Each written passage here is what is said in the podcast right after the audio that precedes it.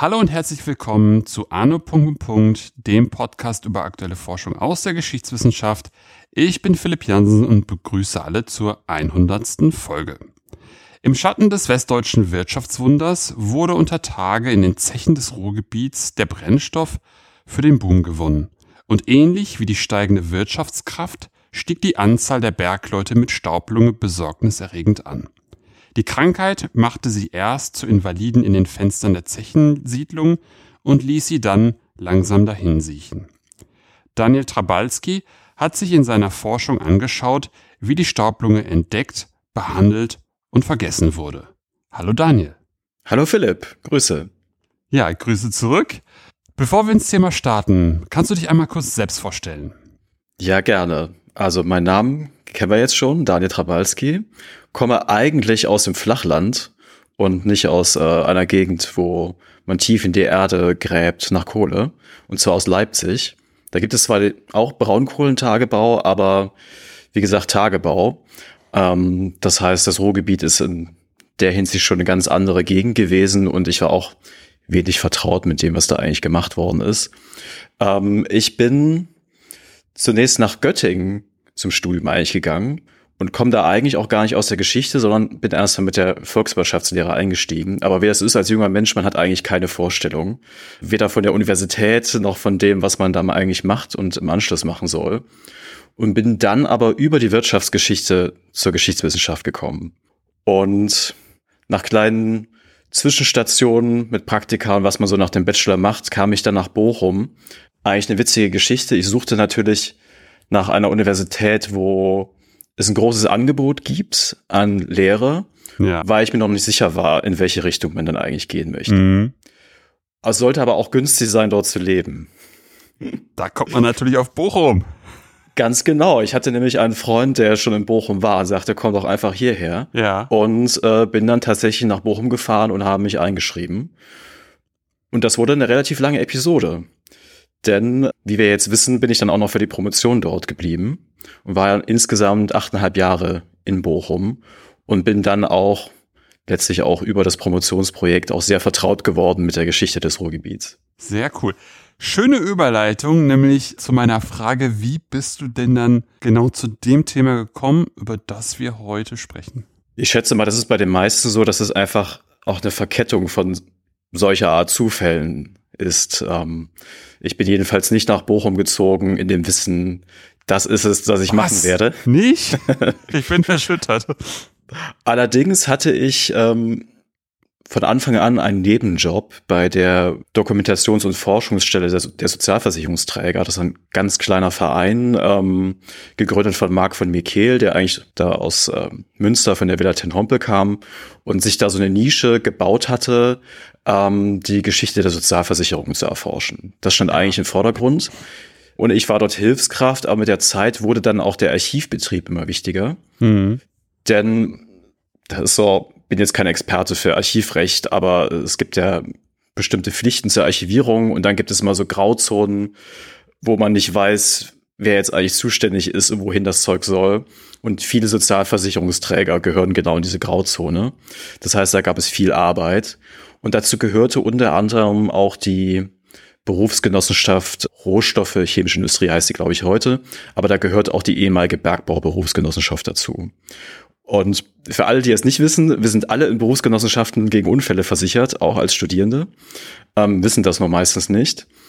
Und die Bergbau-Berufsgenossenschaftsquellen ging irgendwann auch in meine Hand im Rahmen eines dieser Projekte. Da wusste ich aber noch nicht, dass ich mich später mal damit auseinandersetzen würde, sondern das kam durch einen weiteren Zufall zustande. Zufälle über Zufälle, du hast es schon angekündigt. Denn als dann die Zeit kam, wo man sich damit auseinandersetzen muss, worüber man dann seine Abschlussarbeit schreibt, mhm. fing ich an zu überlegen und ich hatte ein gewisses Interesse so an medizinischen Themen. Ich war nicht so ganz sicher, irgendwie fand ich das interessant. Und ähm, ich wurde dann bekannt gemacht mit dem damaligen Leiter des Forschungsbereichs Bergbaugeschichte des Bergbaumuseums. Ah, okay. Der gerade tüftelte an einem DFG-Antrag. Er meinte, ja, hier Staublunge ist, scheint mir ganz interessant, hat noch keiner was zu gemacht und suchte natürlich jemanden, der das auch bearbeiten könnte. Und so kam es dann, dass ich das so interessant fand und meinte, ah ja, da habe ich ja auch schon mal Quellen in der Hand gehabt. Ja, ja, das sagt mir was. Und habe da mitgewirkt an diesem Antrag. Und so kam dann letztlich dieses Promotionsprojekt zustande. Spannend, total interessant. Cool. Ja, das freut mich. Jetzt könnte man ja irgendwie meinen, wenn man jetzt so mit den paar Informationen, die wir jetzt schon irgendwie gegeben haben, die so miteinander korreliert, dass die Staubballunge so ein Phänomen tatsächlich aus den Nachkriegsjahren ist. Also hätte ich jetzt auch so gedacht, so dass das da so aufgekommen ist. Aber seit wann ist eigentlich diese Krankheit, um damit so gleich anzufangen, Staublunge überhaupt bekannt? Und was muss man sich darunter vorstellen? Diese Frage habe ich mir, mir natürlich auch gestellt, sehr früh. Und je genauer ich versucht habe, sie zu beantworten, desto schwieriger wurde es eigentlich. Mhm. Denn je nachdem, wo man nachliest, wurde sie entweder Anfang des 20. Jahrhunderts oder schon im 19. Jahrhundert oder aber auch in der Antike entdeckt, weil man immer überall irgendwelche Hinweise findet auf Erkrankungen in bestimmten Berufszweigen. Die Staublunge Vielleicht muss man sie ganz kurz ein bisschen eingrenzen, was das überhaupt für eine Krankheit ist. Ja. Also, es steckt schon im Namen drin eigentlich. Man atmet Staub ein und wird davon krank. Aber ganz so einfach ist es dann doch nicht, sondern dieser Staub, der krank macht, ist meistens sehr, sehr feinkörnig und sehr scharfkantig.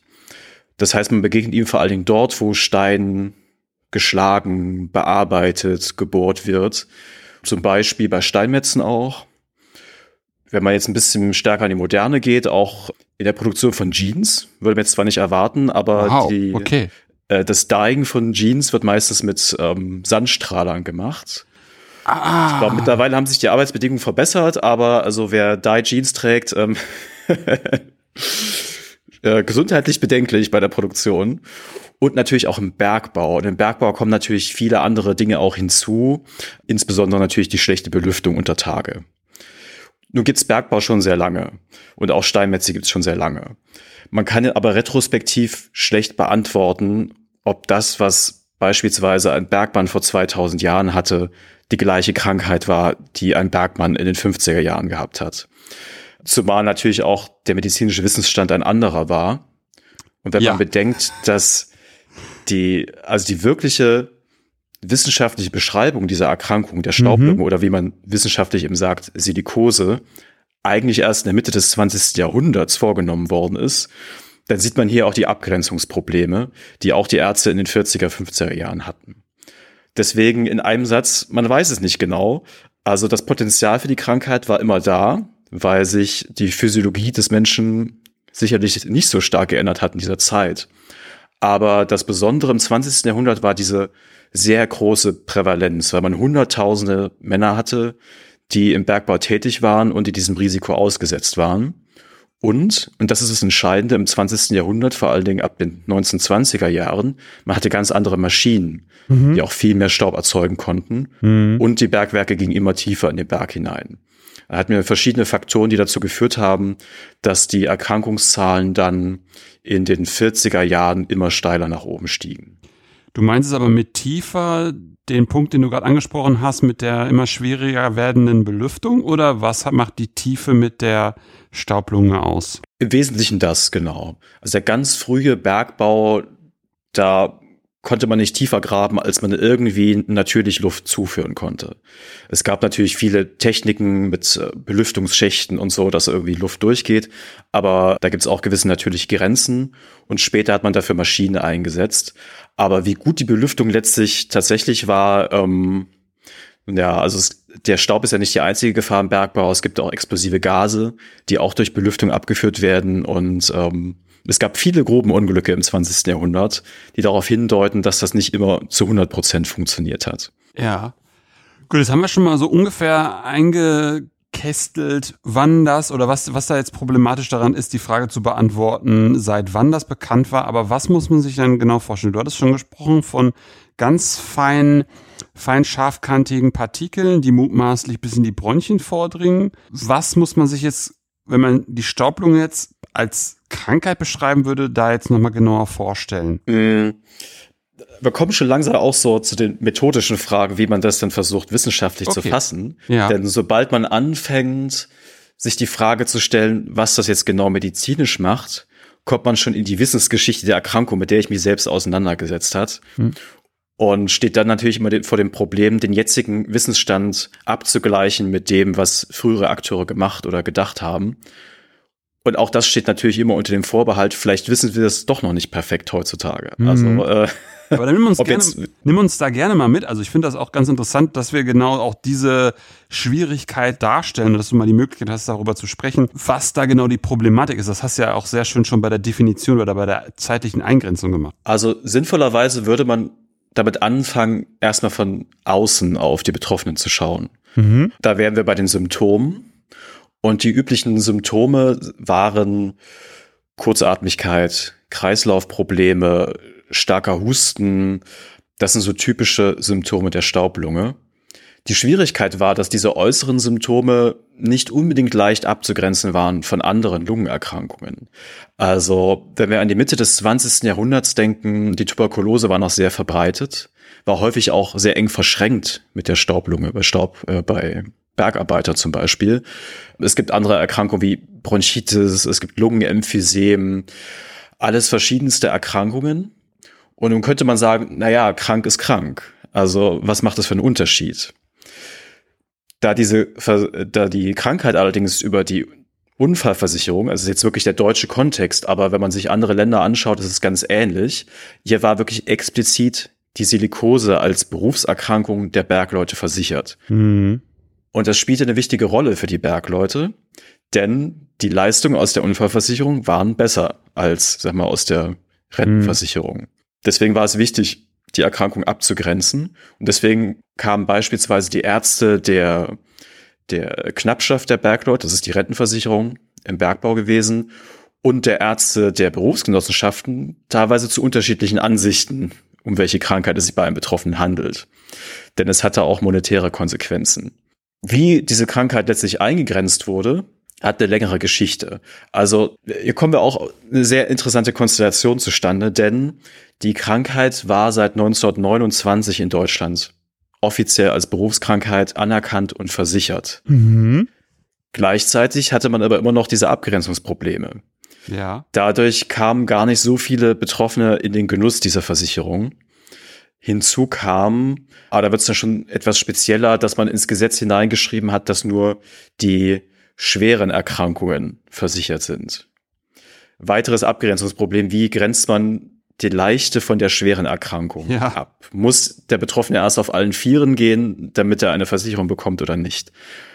Das sind alles so Probleme, die im Prinzip im Versicherungssystem bereits angelegt gewesen sind. Mhm. Nun ist es so, wenn man sich mit dieser Geschichte auseinandersetzt, also ich persönlich habe erst die Nachkriegszeit angeschaut, weil die Kriegszeit das auch sehr stark überlagert.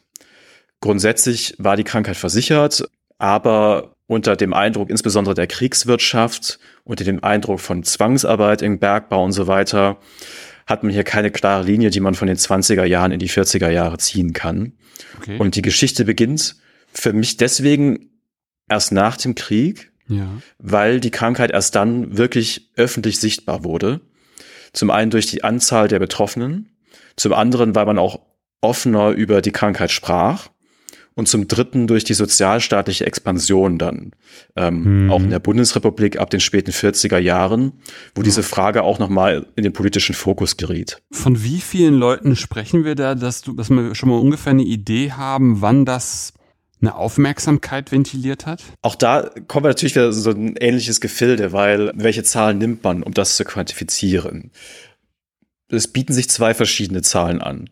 Die eine Zahl ist, wenn man äh, die von der Versicherung der, der anerkannten Rentenfälle.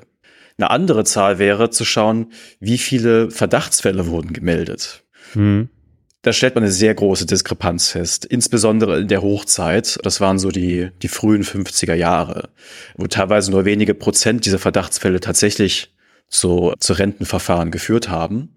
Es gab allerdings dann auch Anpassungen an dem Gesetz, sodass dann auch mildere Fälle unter den Versicherungsschirm fielen und da änderte sich auch dann dieses Verhältnis. Man kann aber so grob sagen, dass, ich sag mal, von den 50ern bis in die 70er Jahre in der Bundesrepublik man so stabil ungefähr 60.000 Kranke hatte. Es kam natürlich neue hinzu und es verstarben Leute. Ja.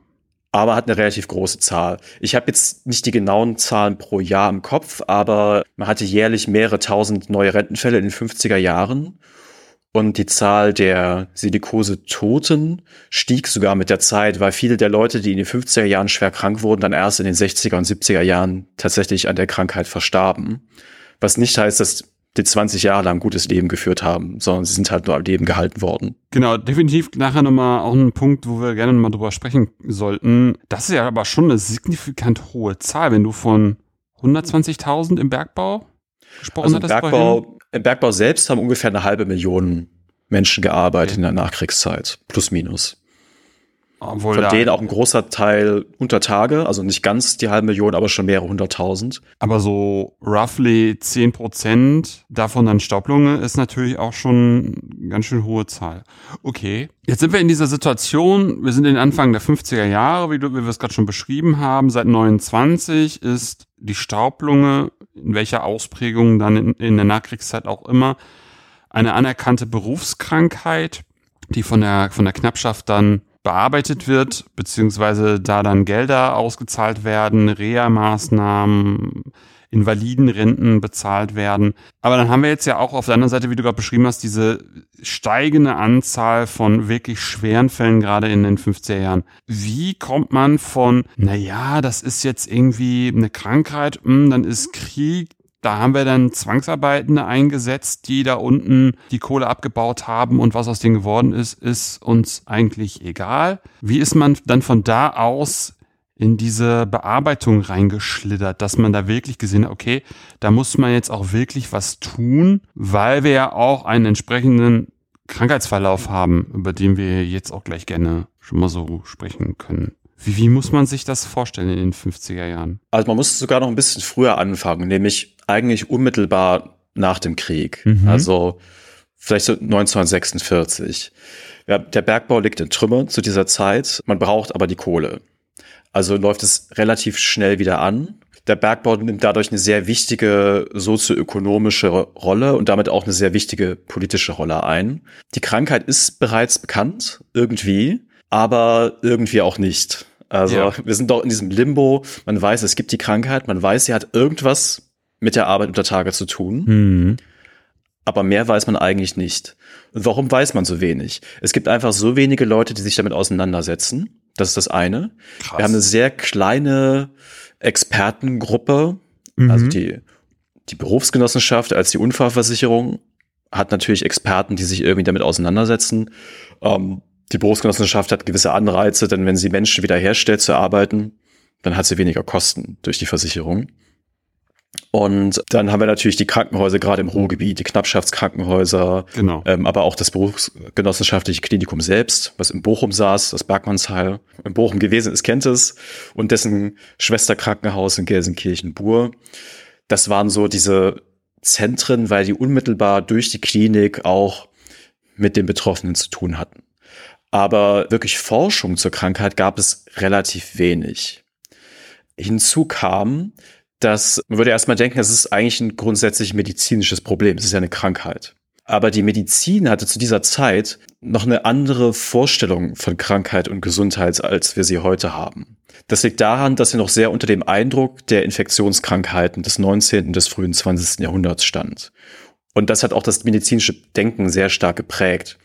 Und die Vorstellung, dass jetzt etwas Anorganisches eine Krankheit hervorruft, war relativ neu. Man wusste, es macht irgendwas, aber es gab verschiedenste Theorien, womit das genau zusammenhängt. Und man hat vor allen Dingen die Ursachen in den Betroffenen selbst gesucht zu Anfang. Also es gab die Frage, hm, möglicherweise, also man hat beobachtet, es werden nicht alle krank. Ja. Warum werden nicht alle krank? Ja. Wahrscheinlich sind manche einfach anfälliger als andere für diese Krankheit. Also muss irgendwie die Ursache im Betroffenen selbst liegen. Und es gab im Bergbau sowieso bereits die sogenannten Anlegeuntersuchungen. Das heißt, wenn neue Männer in den Bergbau kamen, wurden sie medizinisch untersucht und unter dem Eindruck des damaligen medizinischen Denkens wurden bestimmte sag mal, Familienkrankheiten abgefragt. Gibt es in ihrer Familie Tuberkulose oder sowas zum Beispiel? Eine ganz klassische Frage. Man wollte keine Leute, die mutmaßlich anfällig sind für diese Krankheit im Bergbau haben. Und ähm, aus diesem Denken heraus hat man auch auf diese neue Krankheit geguckt und gedacht, naja, wahrscheinlich übersehen wir bloß irgendwas, was äh, die Menschen anfälliger macht. Und wir müssen aber irgendwie versuchen, dass diese Anfälligen nicht in den Bergbau kommen. Das war eigentlich so die Einstellung, die man noch in den 40er Jahren hatte. Aber, und hier kommt eigentlich so das, dieser spannende Knackpunkt bei dieser Befassung mit dieser Krankheit. Sie entsteht ja nicht sofort, sondern über viele Jahre. Das heißt, zwischen der ersten Exposition gegenüber dem krankmachenden Staub und dem Ausbruch der Krankheit können gut und gerne 20 Jahre liegen. Wow, das ist allerhand. Das heißt, ob die Maßnahmen, die man heute ergreift, mhm. wirklich effektiv sind, weiß man nicht morgen. Man weiß es erst in einigen Jahren. Und das macht das Ganze noch viel, viel komplizierter.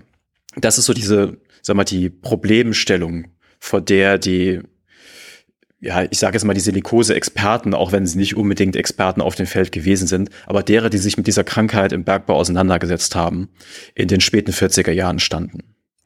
Was total interessant ist, weil man dann ja eben jetzt schon ungefähr eine Idee bekommt, warum das dann nachher so abflacht, weil man einfach die 20 Jahre gebraucht hat, um die Maßnahmen, die Wirkung der Maßnahmen zu spüren.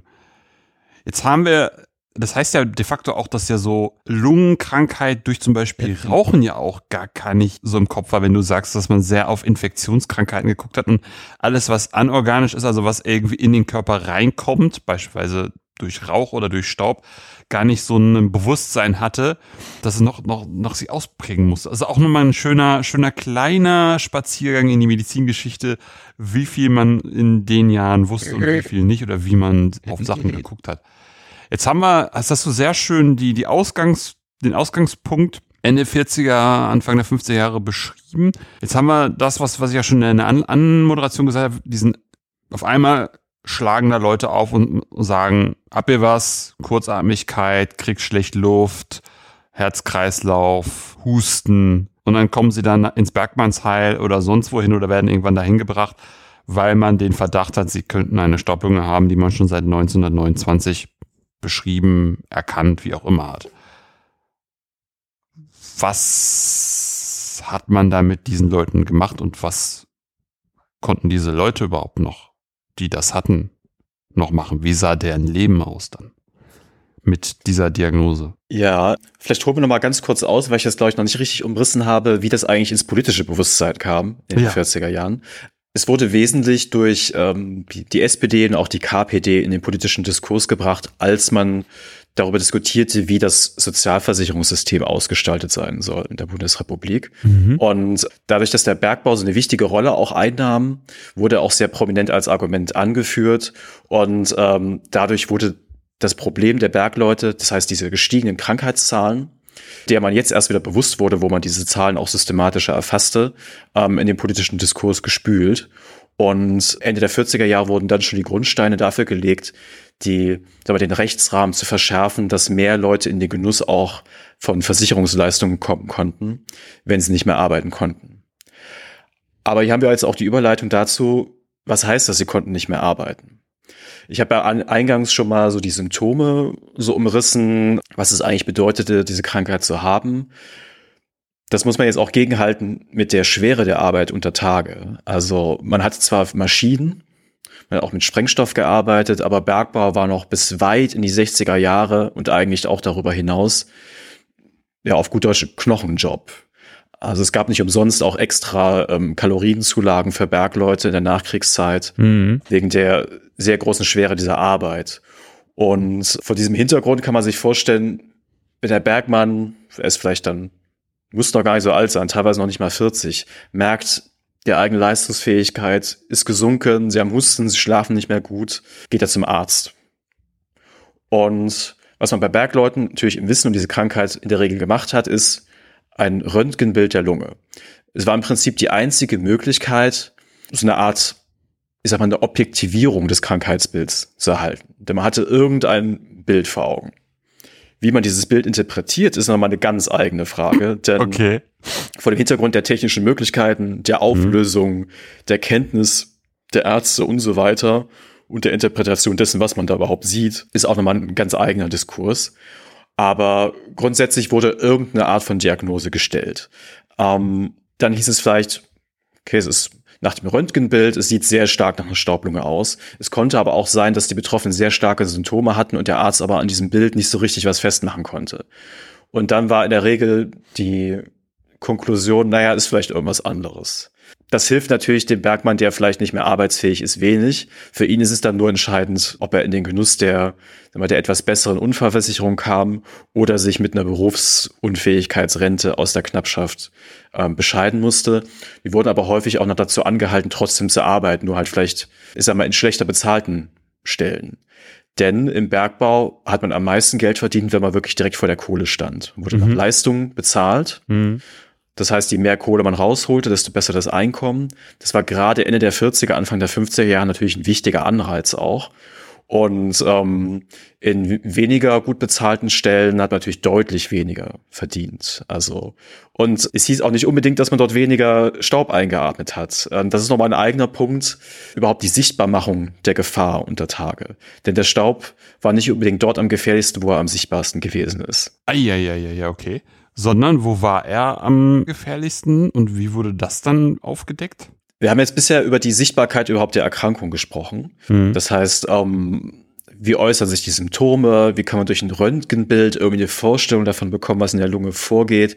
Aber es gab noch eine andere, einen anderen Aspekt, der überhaupt erstmal sichtbar gemacht werden musste. Und das war der Staub als die Ursache. Das war gar nicht so leicht, wie man sich vorstellt. Man denkt, Staub sieht man. Aber dieser sehr feinkörnige Staub, man spricht ja von unter, also Staubpartikeln von unter fünf Mikrometer oder so, die waren mit der Technik in den 40er, 50er Jahren nicht ohne weiteres sichtbar zu machen. Ah, okay, krass, ja. Man entwickelte bestimmte ähm, Messinstrumente, es gab da verschiedene Ansätze, aber das war ein sehr aufwendiges Unterfangen. Man hat angefangen, zunächst im Rahmen von Forschung vereinzelt Staub zu messen in den 40er Jahren und hat aber schnell gemerkt, wir müssen das machen, um überhaupt festzustellen, wie groß eigentlich die Gefahr in bestimmten Betriebspunkten ist. Da hat äh, die Berufsgenossenschaft mit ihrem eigenen, die hatte so ein kleines Forschungsinstitut, das Silikose Forschungsinstitut, und da hatte man auch die Expertise für sowas und auch mit Unternehmen zusammengearbeitet, die solche Messinstrumente herstellen können. Aber man hat nicht einfach irgendwo, ich weiß nicht, wenn heute vielleicht irgendwie das iPhone rausholt und dies und jenes messen kann, sondern es war ein riesiger Koffer. Man musste die Leute in die Bergwerke schicken. Die mussten dort Samples nehmen, die mitnehmen und dann wurden die teilweise wirklich mit Staubkornzählen unter Mikroskop untersucht. Das war Staubmessung. Mhm. Und dann kam hinzu, dass wir haben ja auch eingangs über die Belüftung unter Tage gesprochen und Luftzirkulation, sich dieser Staub unter Tage verteilt. Und dieser feinkörnige Staub fliegt natürlich auch besonders gut.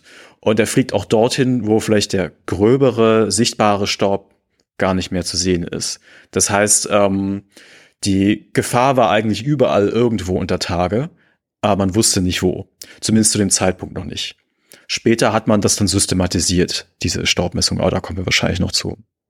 Ja, Krass. Stell mir das vor, ja klar, ne, wenn der so gut wegfliegt und man in irgendwie was hat, was jetzt keine, was jetzt eine, vielleicht eine Lüftung hat, so eine ziehende Lüftung, in vielleicht einen sogar geschlossenen Raum, habt ihr jetzt gerade irgendwie so eine Warte, keine Ahnung, Fließband, wo, wo jemand das Fließband steuert und dann das ein geschlossener Raum ist, aber mit oben in der Lüftung und dann zieht er sich da den ganzen Tag schön den ganz feinen Staub. Das ist jetzt das schon ein relativ dramatisches Bild. Ne? Also man hat jetzt irgendwie keine Ahnung ganz genau, wo kommt der Staub irgendwie her. Man weiß nicht genau. Man hat immer noch im Kopf so, pff, woher kommt das denn? Ah, vom Staub. Weiß ich noch nicht so genau. Finde ich noch nicht so ganz überzeugend. Jetzt die MedizinerInnen vielleicht früher. Und wir haben dann diese Leute, die diese Symptome halt haben, diese, mit, die dann ja auch da so weit gehen, dass die Leute gar nicht mehr arbeitsfähig sind und nicht nur die leichten bis mittleren Fälle, die dann vielleicht noch ein bisschen arbeiten können. Wie verändert das denn Gesellschaft? Also, das ist ja dann ja auch sichtbar, dass da auf einmal Männer, die jetzt noch nicht so alt sind, zu Hause sind. Oder wie dein Buch heißt, am Fenster und irgendwie die Zeit rumkriegen müssen. Ja, das, ähm, der Titel des Buches war tatsächlich ein Vorschlag meines ähm, Zweitgutachters, der meinte, ja, nehmen Sie doch das. Das ist ein sehr verbreiteter Spruch, den man aus dem Ruhrgebiet kennt. Und wie es mal so ist mit solchen Redensarten, man kann es nicht 100% beweisen, aber äh, Rumor has it, dass es auf ähm, die Bergleute ähm, im Ruhrgebiet zurückgeht, die nämlich als sag kurzatmige Rentner am öffentlichen Leben eigentlich nur noch über das Kissen auf dem Fensterbrett teilgenommen haben. Und irgendwann waren sie aber nicht mehr dort, weil sie entweder so sehr ans Bett gefesselt waren, dass es nicht mal mehr zum Fenster geschafft haben oder aber gestorben waren. Wir haben hier natürlich eine, also eine sehr für die Betroffenen dramatische Dichotomie. Wir haben auf der einen Seite das Bild eines Bergmanns, der extra Kalorien bekommt, ähm, stark der sich, ist, durchtrainiert genau, ist, gestellt von der Arbeit. Der muskulöseste auf dem Ja. Fußballplatz. Ja. Der aber nach ein paar Jahren im Bergbau, der ist, der sich mit den Ellenbogen aufs Kissen am Fenster lehnt und nicht mal mehr vor die Tür kommt. Also wirklich eine geradezu, äh, ja, eine Tragödie, so könnte man sagen. Mhm. Und so ähnlich war auch die öffentliche Wahrnehmung, die natürlich sehr stark davon geprägt war, der Bergbau hat eine sehr wichtige Rolle in der Gesellschaft, weil wir brauchen die Kohle. Das waren auch die Argumente zum Beispiel der Sozialdemokraten und auch noch der, der Kommunisten in den 40er Jahren. Ähm, sie sind quasi der Motor auch für den dann in den 50er Jahren anlaufenden Wohlstand. Aber sie haben nicht sehr viel von diesem Wohlstand, weil sie früh sterben. Das hat auch die Gewerkschaft der Bergleute sehr stark gemacht im öffentlichen Diskurs. Zu sagen, die Bergleute erbringen hier ein Opfer mit ihrem Leben und mit ihrer Gesundheit. Sie bekommen aber nichts dafür. Und das Mindeste, was man ihnen doch geben könnte, wären bessere Leistungen, frühere Rente, aber natürlich auch besserer Schutz für diese Erkrankung. Ähm, dieser Schutz kann natürlich zweierlei Gestalt haben. Er kann entweder irgendwie medizinisch herbeigeführt werden. Es gab die tollsten Ideen für, ähm, sagen wir, für ein Heilmittel oder für irgendeine Prophylaxe, irgendwas sehr Einfaches. Ähm, man dachte, man hat ja auch andere Infektionskrankheiten besiegt mit irgendeinem Medikament. Das wird es doch auch irgendwie für die Silikose geben. Deswegen waren die Mediziner hier gefragt, waren sozusagen damit die Helden in Weiß, die Engel in Weiß, die das Problem lösen sollten.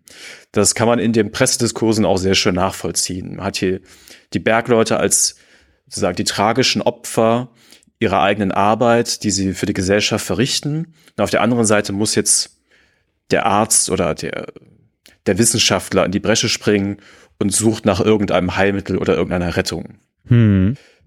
Die Ironie ist, dass die Medizin das Problem nie gelöst hat. Also sie war natürlich Teil der Lösung, Ja. aber es gab nie das Heilmittel und es gab nie die Prophylaxe, sondern es wurde am Ende noch auf eine sehr viel komplexere und für uns heute sehr, ich will nicht sagen selbstverständliche, aber eine viel geläufigere Art und Weise gelöst. Wenn wir heute die Zeitung aufschlagen, dann stoßen wir immer mal wieder auf ähm, Berichte zum Beispiel der Weltgesundheitsorganisation.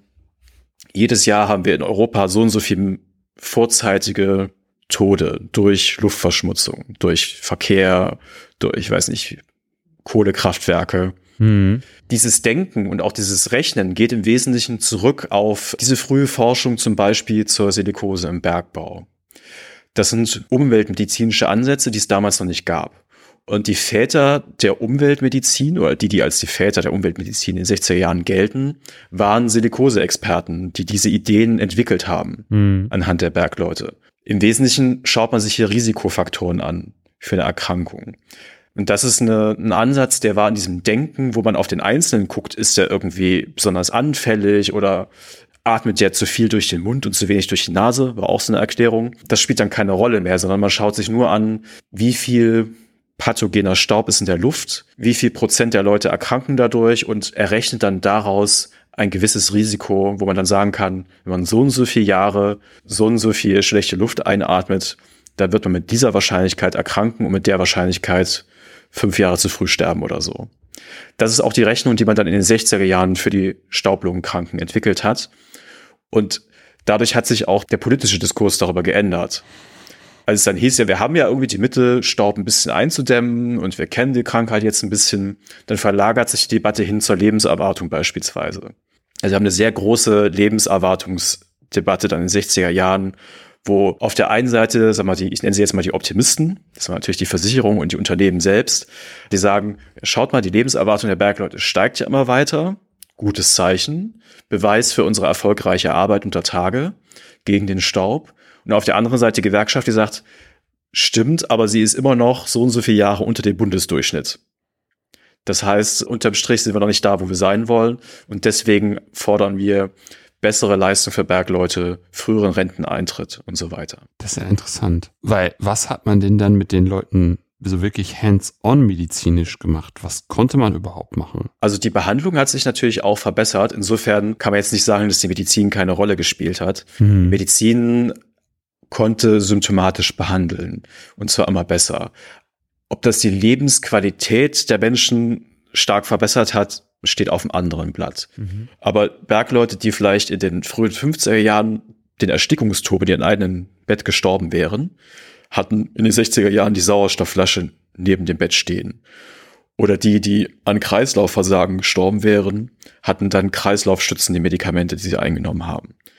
Dadurch sind die Silikosekranken auch immer älter geworden. Also ähm, anhand der Versicherungsakten hat man teilweise Leute, da wurde das Verfahren über die beginnende Krankheit, ich sag mal 1950 eröffnet und die sind erst 1975 gestorben. Die Lebensqualität, wie gesagt, ist dann eine andere Frage, denn ähm, wenn sie die letzten 20 Jahre am Fenster verbracht haben und vor allen Dingen auch durch ihre Angehörigen, da muss man wirklich sagen, meistens durch die Ehefrauen oder die Töchter gepflegt wurden, ist das jetzt nicht unbedingt ein sag mal, Leben, was sich vielleicht der 30-jährige Bergmann vorgestellt hat. Ja. Es ist aber auch ein Leben, was meistens verborgen vor den Augen der Öffentlichkeit stattfand. Wo dann auch die ganze Arbeit oder wie dann die Familie das dann auffangen musste, ob jetzt wirklich pflegerisch oder auch wirtschaftlich gar keine Rolle spielt, sondern man weiß, der Heiner aus der dritten, der hat halt Schaublunge. Der ist halt, genau. ist halt der, der immer oben mit dem, mit dem roten Kissen irgendwie im Fenster hängt und die Kinder ranpfeift, wenn die da wieder irgendwelche komischen Sachen mit dem Fußball machen. Guter Hinweis auf jeden Fall da auch nochmal, dass, dass eigentlich ja, Dinge getan wurden, aber man dann doch eher so in die Richtung Statistik gegangen ist. Und diese Umweltmedizin, so gut sie ja auch sicherlich auch ihre Relevanz hat, aber sich so da so eher Symptomtherapie dann aufgeteilt hat. Weil, was man ja irgendwie auch sagen kann, was in die Lunge reinkommt, kommt aus der Lunge nicht mehr raus. Und äh, die Problematik ist einfach, man kann dann eigentlich auch nur symptomatisch arbeiten, ne? dass man jetzt die Sauerstoffflasche am Bett hat oder eben Kreislaufsteigernde oder stabilisierende Medikamente irgendwie nimmt. Das ist halt auch irgendwie echt interessant, dass das halt irgendwie so schon Dead End ist, im wahrsten Sinne des Wortes. Es ist halt klar, wo es drauf hinausläuft. Ja, du hast es schon sehr schön jetzt angedeutet, dass das ähm, Problem durch Statistik angegriffen wurde. Ähm, in meinem Buch schreibe ich, glaube ich, davon, dass es ähm, probabilistisch gelöst wurde. Das heißt, durch die Wahrscheinlichkeitsrechnung mit den hm, Risikofaktoren. Hm, hm. Und das konnte man natürlich nur durch statistische Daten. Ich hatte nur erwähnt, dass man angefangen hat, Staubmessungen vorzunehmen. Ja.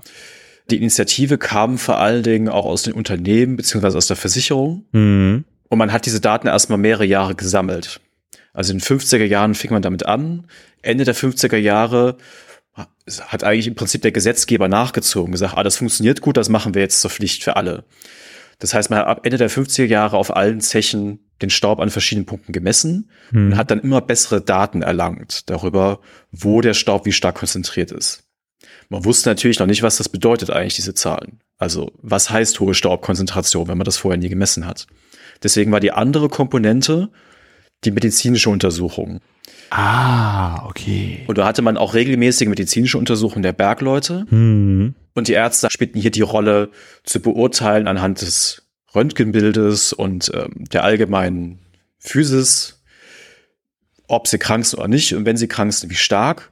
Und nach einigen Jahren, in den 60er Jahren, konnte man diese beiden Elemente immer besser korrelieren. Ja. Und daher kommt dann auch diese, diese, diese Reihenuntersuchung, wo dann die ganzen, ganzen Bergmannschichten einmal durch, durch den Röntgenanhänger durchgeschleust worden sind, um zu gucken, wie ist der Stand gerade und wie korreliert das dann mit den Staubmesswerten, die man hier, dort und da genommen hat.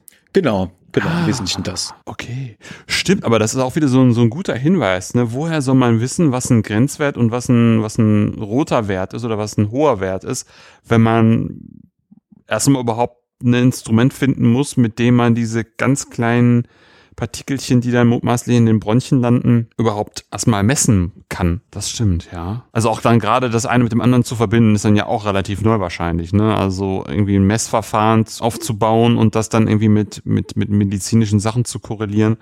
Interessant. Ich kenne das halt nur aus dem Fall, wo es dann nachher um Schwefeldioxidbelastung ging, wo dann auch, habe ich ganz oft in den Akten gelesen, es genau darum ging, was für Auswirkungen der Messwert jetzt rechnerisch auf das und das hatte und das muss ja irgendeine Grundlage haben, die du gerade, wie also gerade kurz erklärt hast, ganz gut erklärt hast, wie man überhaupt auf die Idee gekommen ist, die Werte irgendwie klassifizieren zu können.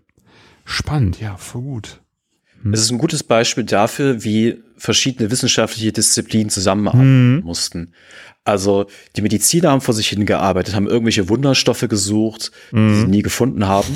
Mhm. Und auf der anderen Seite haben die Ingenieure natürlich auch versucht, Techniken zu entwickeln, den Staub zu binden. Mhm. Also man hat Bohrer eingeführt mit dem Spülkopf, damit das Wasser den Staub bindet. Man hat versucht, Filteranlagen einzuführen. Man hat die Belüftung verbessert. Äh, es gab auch Staubmasken. Es gab eine ähnliche ich sage jetzt mal, Maskendebatte, wie wir sie äh, Mitte 2020 hatten. Die Frage, bringt das was, bringt das nichts, kriegt man Luft dadurch? Und bei den Bergleuten musste man sagen, wenn die Filtermaske so dicht war, dass sie äh, den Staub effektiv davon abhielten, die Lunge einzudringen, dann konnte der Bergmann auch nicht mehr wirklich schippen unter Tage. Also jeder, der mal mit einer FFP2-Maske auf dem Gesicht mehrere Stockwerke hochgerannt ist, weiß, wie schnell man außer Atem ist. Deswegen war das schnell nicht praktikabel. Also man hatte diese technischen Ansätze, die den Staub nie ganz verhindern konnten. Und man hatte die Mediziner, die einfach kein Medikament gefunden haben. Und erst als man beide zusammengebracht hat, hat man diese Lösung entwickelt, wo man relativ, ich nenne es mal nonchalant in den 60er Jahren dann auch errechnet hat, wie hoch das Risiko ist und Grenzwerte festgelegt hat. Man hat sich dann darauf geeinigt, zwei Prozent Erkrankungsrisiko ist okay. Die Gewerkschaft, die auch am Tisch sagt, sagte, na, eigentlich nicht.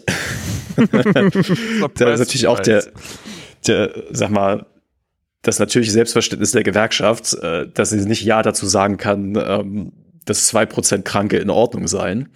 Aber das Gegenargument der Versicherer war, der, der einzige Ansatz, den wir haben, dieses Risiko zu vermindern, ist eine noch stärkere Rotation der Bergleute. Mhm. Das heißt, man hat sie unter dem Grenzwert gehalten, indem sie nicht dauerhaft an bestimmten stark belasteten Punkten eingesetzt wurden, sondern dann woanders rotiert wurden. Aber wenn man sie noch stärker rotieren würde, dann erhöht sich auch das Unfallrisiko dadurch, dass Leute nicht so gut eingearbeitet sind. Also man sieht ja, entsteht ein sehr komplexes System. Und damit war man am Ende auch dann zufrieden, hat sich dann darauf geeinigt, dass das in Ordnung sei. Damit gilt dann sozusagen ab Mitte der 60er Jahre gilt das Problem als sag mal, technisch gelöst. Dieses Grundsystem ist dann erhalten geblieben und die Gewerkschaft hat dann eher auch nicht so erfolgreich mehr dagegen angekämpft, dass die Staublunge vergessen wird. Denn die Kranken waren ja noch da. Aber es war nicht mehr das große es wurde nicht mehr als das große Risiko im Bergbau wahrgenommen für Neuerkrankte, auch wenn es natürlich auch noch ge gegeben hat. Jetzt hat man gerade schon vielfältige Sachen schon mal so angerissen und jetzt auch schon mal, hast, du das auch gerade schon mal beschrieben, was jetzt eigentlich die Lösung des Problems war, nämlich die Rotierung. Das Rotieren der einzelnen Schichten in verschiedene Arbeitsbereiche, die mal mehr, mal weniger stark belastet sind. Aber wir hatten ja vorhin auch über die Langzeitwirkung gesprochen. Und du hattest von den zwei Prozent gesprochen, die man mutmaßlich irgendwie hingenommen hat, jetzt sage ich mal so. Und du hast ja auch zu Recht gesagt, die Leute gab es ja. Wie ist es dann zu diesem absteigenden Ast gekommen? Weil ja einerseits die aus den 40er, 50ern ja noch da waren mit den richtig krassen Fällen im schlimmsten Fall und den sehr starken Staublungen. Und wir ja auch schon rausgefunden haben, dass Allheilmittel gab es nicht, sondern wir haben nur mehr oder weniger stützend die Symptome bekämpft. Ansonsten war das sehr viel Sichtbarkeit am Fenster, darüber hinaus aber nichts. Also keine Ahnung, in der guten Stube wird wahrscheinlich nicht der, der Sauerstoffzylinder gestanden haben, wenn da mal jemand auf Besuch kam, sondern da musste sich der Heiner mal ein bisschen zusammenreißen und gute Miene zum bösen Spiel machen. Und alle anderen haben auch so getan, als würden sie jetzt nicht die ganze Zeit bangen, Angst haben, zusehen müssen, dass die Familie irgendwie weiterhin finanziell ernährt werden kann und den Vater dann noch pflegen. Wie ist das alles dann am Ende dann doch in die Vergessenheit geraten? Ja, das ist natürlich eine gute Frage. Also die Frage danach, wie sich auch solche Debattenkulturen entwickeln. Mhm. Also ähm, es verändert sich natürlich auch die Medienlandschaft in dieser Zeit. Wir haben in den späten 40er Jahren kommen diese Debatte eigentlich nur an die Öffentlichkeit über, ich sag mal, Zeitungen mit einem gewissen politischen Impetus. Also die Gewerkschaftszeitung natürlich, mhm. die macht an, am meisten Pressearbeit eigentlich darüber. Und dann auch, sag mal, eher arbeiternahe Zeitungen, die auch versuchen, dieses Thema irgendwie in den öffentlichen Diskurs zu bringen. Ja. Und es hat natürlich auch eine wichtige Rolle gespielt, gerade in den 50er Jahren, weil diese Krankheit war ein bisschen ein Mysterium. Und das ist ja auch mal was Unheimliches. Man weiß nicht genau, wird es überhaupt eine Lösung geben? Und der Peak der Neuerkrankungen liegt so ungefähr so 1953, 54. Man kann das auch darauf zurückführen, dass im Krieg auch besonders mal schlechter Arbeitsschutz betrieben wurde. Und das ist sozusagen dann, äh, aber die Kosten kamen mit sehr viel Zinsen dann auf die Bundesrepublik zu. Denn man hat natürlich ab den späten 40er Jahren auch die, die technischen Mittel zur Staubverminderung verbessert mit der Zeit. Sie war natürlich nie perfekt, aber man muss feststellen, dass es durchaus besser geworden ist. Das schlägt sich auch in den späteren Zahlen nieder. Aber dieser große Schub an Neuerkrankungen würden, also die Zeitgenossen haben das selbst auch so zumindest gesehen. Das lässt sich jetzt für mich als Historiker natürlich schlecht beurteilen, ob es wirklich in Anführungszeichen so gewesen ist. Aber danach sinkt die Kurve nach und nach. Und die Zeitgenossen haben das wahrgenommen als Zeichen, dass sie sich auf dem richtigen Weg befinden. Also die technischen Maßnahmen, die durchgeführt werden, bringen irgendwas. Wir müssen weitermachen, wir müssen die verbessern und dann kommen wir auch irgendwie ans Ziel. Aber sie waren natürlich immer noch auf einem hohen Niveau. Ähm, deswegen hielt die Debatte durchaus über die 50er Jahre hinweg an. Ab den 60er Jahren, wo man sich dann schon wähnte, okay, jetzt ist eigentlich, wir haben alles im Griff. Die Zahlen, die jetzt da sind, die kommen noch aus früheren Jahren. Aber wer jetzt im Bergbau anfängt, der wird nicht krank. Also, oder hm. sagen wir mal mit zwei Prozent Wahrscheinlichkeit. Hm. Ja, genau. Aber gleichzeitig haben sich auch die Medien geändert. Also, was man dann mehr sieht, sind so Artikel aus illustrierten Zeitungen, die so einzelne Schicksale ähm, nachverfolgen. Hm. Auch so ein bisschen teilweise auch skandalisieren.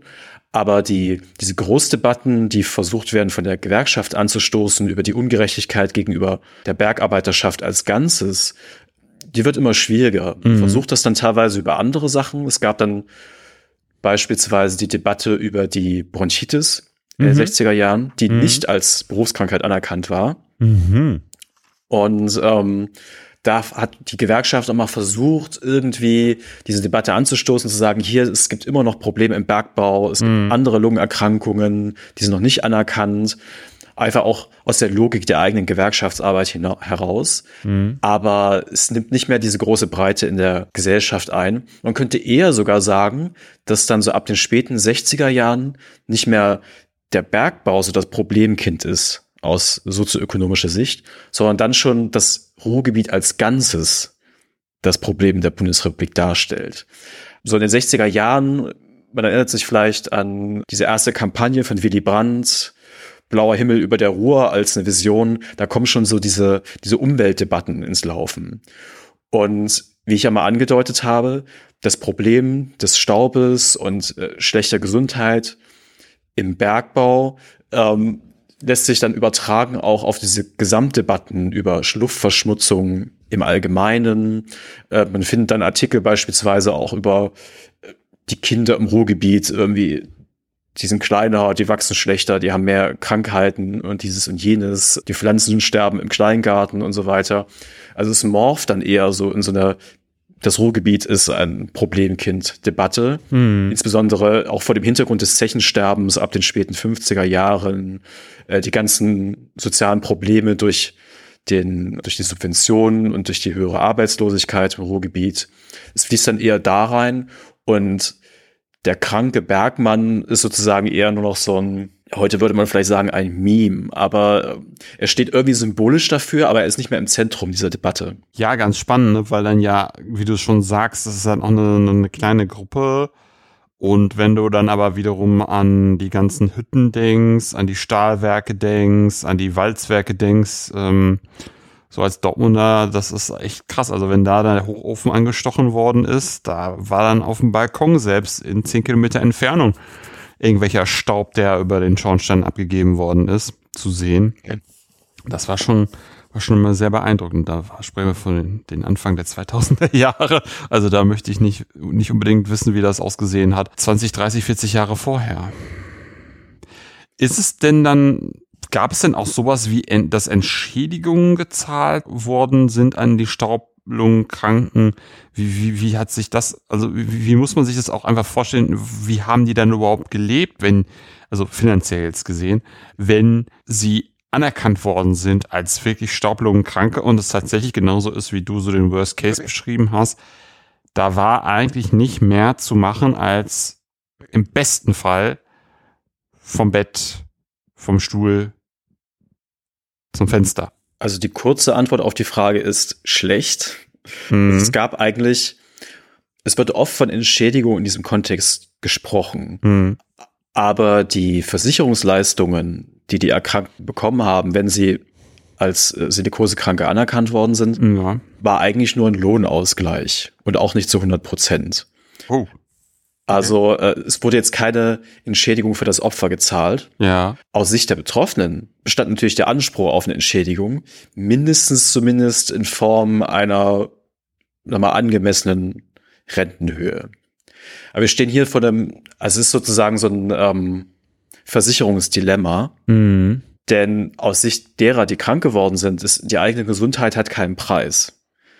Das heißt, was auch immer sie bekommen dafür, dass sie krank sind, es wird immer zu wenig sein aus ihrer Sicht. Mhm. Aber aus Sicht der Versicherung, die mit dem Geld wirtschaftet, ist natürlich jeder Rentenfall einer zu viel.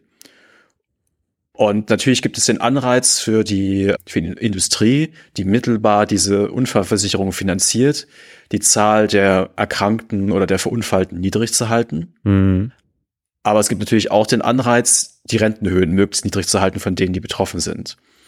Der, die Rentenhöhe errechnete sich aus der ärztlich festgestellten Erwerbsminderung mhm. mit allen Problemen, die damit einhergehen. Also ob jemand jetzt zu 80 oder zu 100 Prozent erwerbsunfähig ist, ist aus Sicht der Betroffenen nicht immer ganz plausibel. Denn diejenigen, die, sag mal, sich so unter Silikotikern, also unter den Silikosekranken, sprach man schon so von den den hundertprozentigen, den 80-prozentigen. Also das ist schon äh, durchaus eine eigene Semantik, die sich darum entfaltet hat. Und ob der 80-prozentige noch zu 20 Prozent irgendwo gearbeitet hat, darf zumindest bezweifelt werden. Das heißt, für die Betroffenen war es eigentlich ein ewiger Kampf nur mit der Versicherung um Leistungen. Man muss sich das praktisch so vorstellen, dass sie regelmäßig zu ihrem, in der Regel zum Hausarzt gingen. Und dem Hausarzt wahrscheinlich mitgeteilt haben, es geht mir schlechter. Dann hat der Hausarzt ein Formular, da kann er sagen, ähm, ja, Krankheitszustand hat sich verschlechtert, wir bitten um äh, gutachterliche Untersuchungen. Denn nur bestimmte Ärzte durften diese Untersuchung durchführen, wo dann die Renten bzw. die Erwerbsminderung festgestellt wurde. Da musste der Bergmann zu diesem anderen Arzt gehen. In der Regel saßen die in diesen großen Krankenhäusern im Ruhrgebiet mhm. und wurden dann dort ärztlich untersucht. Da hat sich auch so ein bisschen die die Systematik verändert. Also früher hatte man nur das Röntgenbild und machen Sie mal drei Kniebeuge oder so. Später kamen dann so Sachen wie Blutgasanalysen dazu. Auch darüber gab es Debatten, ob das vielleicht irgendwie ja, ähm, die, die Würde der, der Erkrankten verletzt, dass sie da regelmäßig mit Nadel angestochen werden, um den Sauerstoff und den Kohlenstoffdioxidanteil in ihrem Blut zu messen. Aber man hat immer versucht, den Krankheitszustand irgendwie zu objektivieren mhm. und davon dann die, in Anführungszeichen, tatsächliche Erwerbsminderung festzustellen. Wenn die Betroffenen schon bei 100 Prozent waren, gab es dann höchstens noch das Pflegegeld, was sie in Anspruch nehmen konnten. Dieses Pflegegeld war, ich sag mal so, aus Sicht der Versicherung war das ein Zuschuss dazu, dass sie zusätzliche Pflegeleistungen in Anspruch nehmen konnten. Aus Sicht der Betroffenen war es eine zusätzliche Entschädigung. Das kann man sehr gut entnehmen aus den Korrespondenzen zwischen den Versicherten oder, wenn die nicht mehr selbst geschrieben haben, deren Ehefrauen und den Versicherungen. Ähm, die Silikotika hatten sehr häufig einmal so Perioden. Gerade Winter und Hochsommer wird immer als besonders schlecht beschrieben. Aus einer Quelle habe ich, hat sich dann im Hochsommer in, den Keller einfach gesetzt den ganzen Tag, weil es äh, im stickigen Zimmer nicht ausgehalten hat, wie er meinte. Und das waren auch typische Zeiten, wo man versucht hat, ein Pflegegeld zu erlangen. Aber diese, ich sag mal, diese Pflegegeldzuschüsse waren sehr, sehr restriktiv. Also mussten angeben, gehen Sie noch allein zur Toilette, ziehen Sie sich alleine an. Und wenn das möglich war, gab es auch kein Pflegegeld. Teilweise haben die Versicherungen auch den Ehefrauen sehr direkt mitgeteilt, das Pflegegeld ist keine Zusatzrente und kleinere Handreichungen in Anführungszeichen sind auch zuzumuten. Also es wäre natürlich, wenn man das mal überträgt in die heutigen Debatten, wo sehr viel auch von Care-Arbeit und sowas die Rede ist, das, ich sag mal, würde wahrscheinlich einen Skandal auslösen, aber ähm, damals war das noch gängige Praxis, mm. dass man sagte, das Pflegegeld ist nur, wenn man wirklich sich zusätzliche Hilfe holt, auch wenn die Betroffenen das meistens nicht gemacht haben. Denn äh, die Ehefrauen haben tatsächlich den Großteil der Pflegeleistungen vollbracht. Ja, auch nochmal ein spannender Hinweis, einfach, ja. um, keine Ahnung, ob das, ob diese dieses Dunkelfeld irgendwann mal ein anderer Gesprächspartner, eine andere Forschende mal, mal schließen kann, genau darüber, wie da sich der, wie, wie da sich Gesellschaft gewandelt hat, mal äh, einen Blick drauf zu bringen. Aber genau, das war auch nur ein guter, guter Hinweis, wie da so die Praxis ist. Und das ist halt einfach wirklich ein Hauen und Stechen. Das gibt's ja heute auch noch, wenn es um Pflegestufen geht, ne, genau. wo, wo sieht subjektiv die eigen, die, die Person sich bedürftig und möchte gerne die und die Pflegestufe haben und was sieht dann die Person, die dann vermeintlich objektiv oder mutmaßlich objektiv für die ähm, Krankenkasse das dann beurteilen soll, die, die ganze Situation dann aus ihrer Perspektive. Ich würde fast sagen, wir können es fast ja auch irgendwie abschließen. Was mich jetzt mal total interessieren würde, wir haben jetzt ganz oft, hast du so von Facetten gesprochen, von Schwierigkeiten gesprochen, von, von ist jetzt nicht so einfach, das auszufummeln. Was mich nochmal interessieren würde, wäre so wirklich so wissenschaftlich handwerklich. Wie hast du dieses Buch zusammengezimmert? Und welche Quellen hast du dafür benutzt? Und wie hast du das Ganze zu diesem Buch zusammengearbeitet, über das wir heute in Strecken gesprochen haben? Also dieses Thema ist, bevor ich mich daran gesetzt habe, eigentlich fast gar nicht erforscht worden. Ähm, es gab vereinzelte Arbeiten, vor allen Dingen zu Unfällen, da gibt's einiges dazu. Aber Berufskrankheiten, da gibt's fast keine Forschung. Das hat den Vorteil, dass man sich da sehr kreativ ausleben kann. Es hat den Nachteil, dass man wirklich vor dem weißen Blatt sitzt. Ja. ähm, und ich meine, es ist letztlich wahrscheinlich wie bei den meisten wissenschaftlichen Arbeiten, man geht erstmal mit so einem Werkzeugkoffer an irgendwelchen Methoden, die man so aufgeschnappt hat daran und baut sich so ein Gerüst. Bei sowas bietet sich dann, ja, man geht da mit ein bisschen Foucault, bisschen Bourdieu und äh, werkelt da so rum und versucht da irgendwie diese ersten empirischen Versatzstücke, die man sich ja als Stück für Stück zusammensucht, weil man sie kaum in der Sekundärliteratur nachlesen kann, versucht sie so ein Puzzle zusammenzustecken. Ich habe sehr viel umstrukturiert auch. Also ähm, teilweise ganze Kapitel verschoben und neu eingepflegt. Denn man kann natürlich das gesamte Thema komplett chronologisch einfach erzählen, aber hat dann sehr viele parallele Schauplätze. Haben wir auch gerade bei meinen Fragen gemerkt, ne? Also ich dachte mir irgendwie, man könnte das dann irgendwie chronologisch erzählen und dann hast du schon einfach mit den ersten Antworten schon sehr klar gemacht, dass so einfach geht das gar nicht, weil wir müssen erstmal so und dann hast du dann diese unterschiedlichen Stränge, die dann sich ganz individuell dann auch noch entwickeln, gestalten, ausprägen, ja. Hm. Im Prinzip die Struktur des Buches ähm, hat ja, es sind vier Hauptkapitel, aber eigentlich drei Teile. Der erste ist so diese, diese Übersicht über die gesellschaftliche Debatte. Der zweite ist dann, sag mal so, diese Meso-Ebene. Wie hat man das eigentlich organisational gelöst? Da geht es schon sehr ins Detail auch, wie Wissen eigentlich entsteht, wie Mediziner, Ingenieure und so weiter versucht haben, der Sache habhaft zu werden. Und der letzte Teil ist dann sag mal, dieser Blick wirklich auch auf die Betroffenen, so auf der Mikroebene, wo es dann schon ein bisschen anekdotischer wird, einfach vor dem Hintergrund der Quellen, die zur Verfügung stehen. Also ich hatte, glaube ich, etwas mehr als 70 erhaltene, versicherten Akten aus der Zeit. Manche besteht bloß aus drei Blättern, mit denen kann man nicht viel anfangen. Mhm. Und andere sind umfangreicher, da kann man auch daraus erzählen. Und so ähnlich, bin natürlich nicht genauso vorgegangen, aber so ähnlich waren meine Bedürfnisse bei der Operationalisierung dieses Gegenstands. Erstmal eine Übersicht verschaffen. In Ermangelung an Sekundärliteratur kann man diese Übersicht aber auch nur aus den Primärquellen irgendwie erlangen. Und da bietet sich Presse sehr an, einfach zu schauen, was wird eigentlich thematisiert dann hätte man manchmal auch dieses Bedürfnis, man sieht diesen einen Zeitungsartikel, weiß, ah, das kenne ich doch aus den Quellen. Da haben die in dem Ausschuss das und das diskutiert und hier berichtet die Zeitung das, ist ja interessant. Aber trotzdem muss man die dann an ganz unterschiedlichen Stellen behandeln, weil man sich sonst dann verheddert in diesen verschiedenen Schauplätzen. Das heißt, man geht diese Chronologie eigentlich dreimal durch. Ähm, aber das ist, glaube ich, ein Grundproblem aller wissenschaftlichen Arbeiten. Immer die Frage, wie stark muss ich systematisch gliedern und wie sehr kann ich doch eine klassisch chronologische Geschichte erzählen.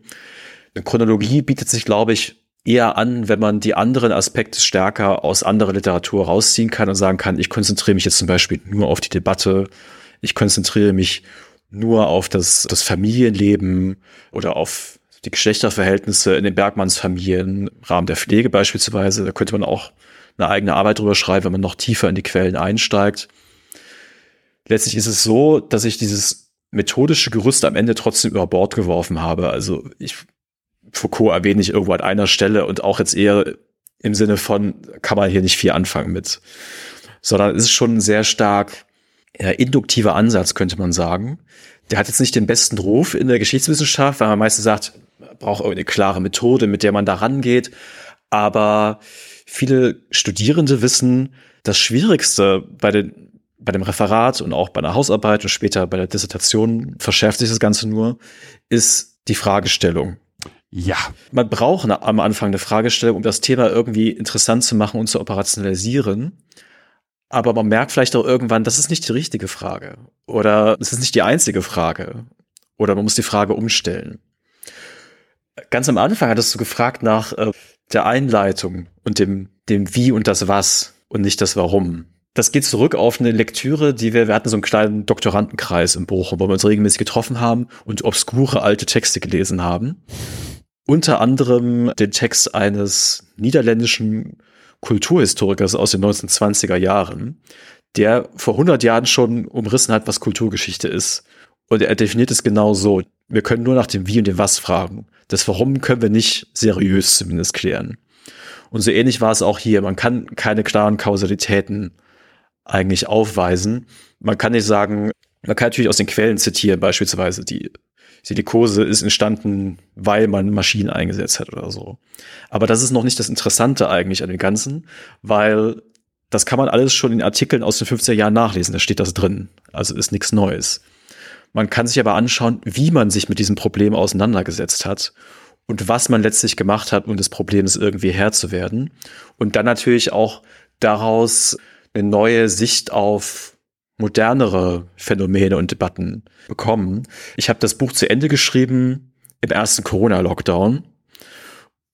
Und ähm, da haben sich viele Sachen nochmal ganz neu irgendwie dargestellt. Zum Beispiel, ich hatte zwischendurch mal angedeutet, die Maskendebatte. Mhm. Die ersten Gespräche so in Deutschland über die Masken, gut, da gab es natürlich viele andere ähm, Problemchen, wie es gab keine. Aber die ging am Anfang sehr stark darum, kann das denn wirklich zu 100 Prozent eine Ansteckung verhindern und gibt es da nicht ein Restrisiko und so weiter. Und nach einigen Monaten sprach man eigentlich nur davon, dass ist egal, auch wenn die bloß zu 50 Prozent irgendwas bringt, der, aber im Großen und Ganzen bringt uns das voran, weil dann irgendwie in der Gesamtpopulation irgendwie die Kurve abgeflacht wird und wir kennen ja alle diese Debatten. Und ich fand das sehr interessant, weil das irgendwie eine ähnliche Verlaufskurve war wie im Bergbau, obwohl das viel länger her ist. Am Anfang der Blick auf den Einzelnen und was können wir tun, um wirklich auszumachen, wer krank wird und wer nicht. Und dann irgendwann das Umschwenken auf, es betrifft so viele. Das Beste, was wir machen können, ist irgendwie diese Zahl zu drücken und es dann immer weiter zu verfeinern. Mhm. Und andere Sachen sind natürlich die mit der Entwicklung der Technik, also diese Staubmesstechniken, die dann später eingesetzt worden sind, um die Staubbelastung durch den Straßenverkehr zu messen. Die früher aber nur in den Zechen unter Tage eingesetzt worden sind, um irgendwie eine Problem, also eine Berufskrankheit zu lösen, die nur einen kleinen Ausschnitt der Gesellschaft eigentlich betraf. Ja, das fand ich echt immer einen schönen Ausflug dahin, wie du auf der Hinterbühne mit dem Buch zu tun hattest. Das ist, fand ich, fand ich echt gut. Und gerade auch nochmal vor dem Hintergrund, dann im ersten Lockdown das Buch fertig zu schreiben mit Debatten, die irgendwie schon ähnlich sind und man dann tatsächlich so von dem, wie du sagst, von dem einzelnen Menschen eher so aufs Gießkannenprinzip geht, weil man dann doch dann wieder das statistisch miteinander korreliert und andere Themen jetzt da sind als die einzelne Person, sondern halt einfach in dem Fall das Gesundheitssystem nicht zusammenbricht. Sehr schöne Überleitung übrigens, weil jetzt würde ich gerne zu den Literaturempfehlungen kommen. Was könntest du empfehlen, was die Hörerinnenschaft sich durchlesen könnte, um mal zum eigentlichen Brot- und Buttergeschäft des Historikers zu kommen, der Historikerin zu kommen, nämlich ihrem geschriebenen Wort. Was hättest du da zu empfehlen? Das ist tatsächlich gar nicht so einfach zu beantworten, weil es wenig Bücher darüber gibt. Wer sich noch wirklich in der Tiefe mit diesem Thema auseinandersetzen will, der kommt natürlich nicht an meinem eigenen Buch vorbei. Es heißt Weg vom Fenster, die Staublunge der Ruhrbergleute und ist auch gar nicht so dick, wie man vielleicht sag mal, von einer Dissertation erwarten würde und die er nicht lesen will. Sind schlanke ungefähr 250 Seiten und ist beim Steiner Verlag erschienen. Und tatsächlich diverse Archive, die man gehen könnte, empfehlen, um das Ganze noch tiefer zu erschließen. Ich hoffe eher andersherum, dass mehr Bücher dazu geschrieben werden, weil gerade die Arbeitergeschichte und äh, die Geschichte von Berufserkrankungen irgendwie in den 80er Jahren eingeschlafen ist. Also es hatte mal eine Konjunktur in den 80er Jahren und ich habe dann bei meinen eigenen Literaturrecherchen schnell gemerkt, irgendwie ist das mit den Leuten in Rente gegangen, dieses Thema. Denn äh, es wurden andere Themen spannend. Also natürlich gerade vor dem Boom der Kulturgeschichte, also der neuen Kulturgeschichte, ähm, gibt es gewisse Berührungsängste mit diesen, sag mal, mit den ich will jetzt nicht sagen den Hard Facts sozialer Probleme, aber zumindest mit Gegenständen, die von außen irgendwie altbacken und nach äh, 70er Jahre Gewerkschafter aussehen und klingen, obwohl darin eigentlich sehr viele spannende Fragen stecken, die uns heute immer noch betreffen. Also es gibt immer noch Berufskrankheiten, es gibt immer noch Gesundheitsrisiken, es gibt immer noch Menschen, die, ich sag mal, sich von der die sich von der Gesellschaft irgendwie ich weiß nicht, mh, verlassen fühlen, aber glauben, dass sie irgendwas für die Gesellschaft gemacht haben. Insofern wird uns der Stoff auf jeden Fall, Bücher zu schreiben, nie ausgehen.